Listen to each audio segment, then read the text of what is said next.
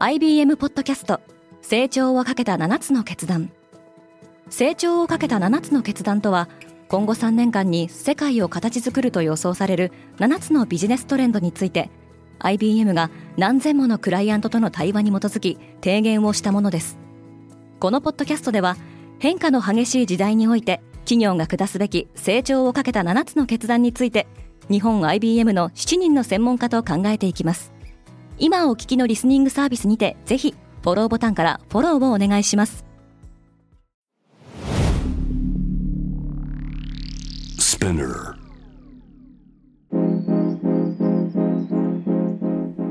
Good morning、 ケリーアンです。さんがつなのか火曜日、世界で今起きていること。今朝はスペインで新たに提案されたジェンダーバランスについての法案などをお伝えします。このポッドキャスト Daily Brief では、世界で今まさに報じられた最新のニュースをいち早く声でお届けします。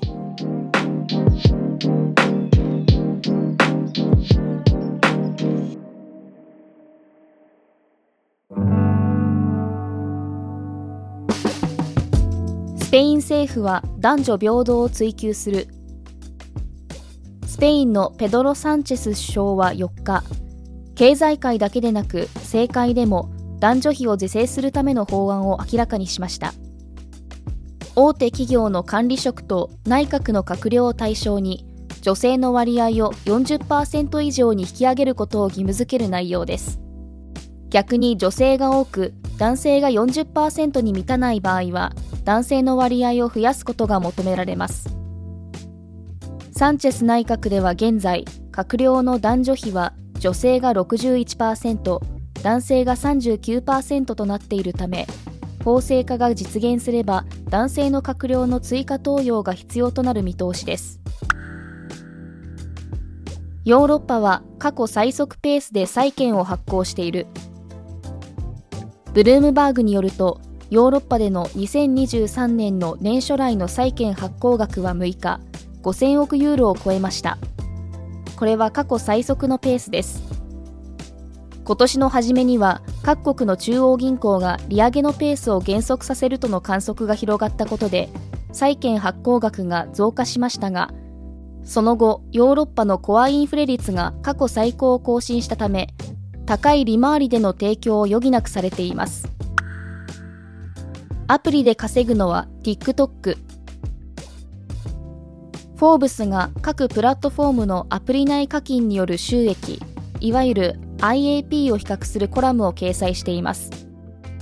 それによると Facebook はにせんにじゅうにねんに年間およそななじゅうろくおくえんを上げているほか、月単位で見ると今年にがつにはインスタグラムがおよそいちおくさんぜんななひゃくまんえん、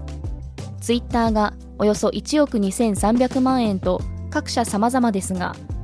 スナップはいちにちあたりでおよそせんななひゃくまんえんを売り上げています。 アイエーピー について突出しているのは TikTok で、にせんにじゅうにねんだいよん四半期、同プラットフォームはおよそよんひゃくななじゅうはちおくえんを超えるアプリ内収益を叩き出しています。スイスの有名チョコレートの悲劇。スイス土産としてもよく知られる三角形のチョコレートバートブラローネは、おなじみの黄色と赤のパッケージからマッターホルンのイラストを削除することになりました。ひゃくにじゅうねん以上続くトブラローネブランドのオーナーであるアメリカの製菓会社モンデリーズは昨年、コスト削減のため生産の一部をスロバキアの工場に移すことを決定しましたが、スイスの法律では自国以外で製造された製品にスイスのシンボルを使用することが厳しく禁じられています。モンデリーズはマッターホルンの代わりに幾何学的なロゴを採用すると発表しています。イランの最高指導者は厳しい対応を求めている。ここ数ヶ月、イラン各地で女子生徒などの中毒症状が相次いで報告されていることを受け、最高指導者のハメネイ氏は許し難い犯罪だと述べ、故意である場合は死刑にすべきだとの考えを示しました。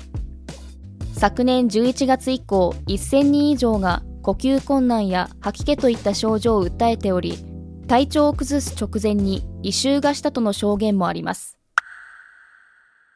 今世界で起きているニュースをいち早く受け取りたい方は Spotify、Apple Podcasts、Amazon Music などでぜひ Daily Brief をフォローしてくださいね。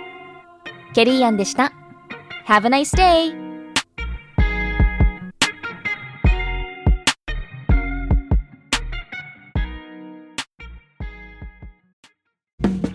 リスナーの皆様より多くのリクエストをいただいている話題のニュースを深掘りしたエピソードを週末の有料版で配信中です。今ならいっかげつ無料トライアルを実施中。詳細は概要欄に記載しています。この機会にぜひ聞いてみてくださいね。感想、ご意見もお待ちしています。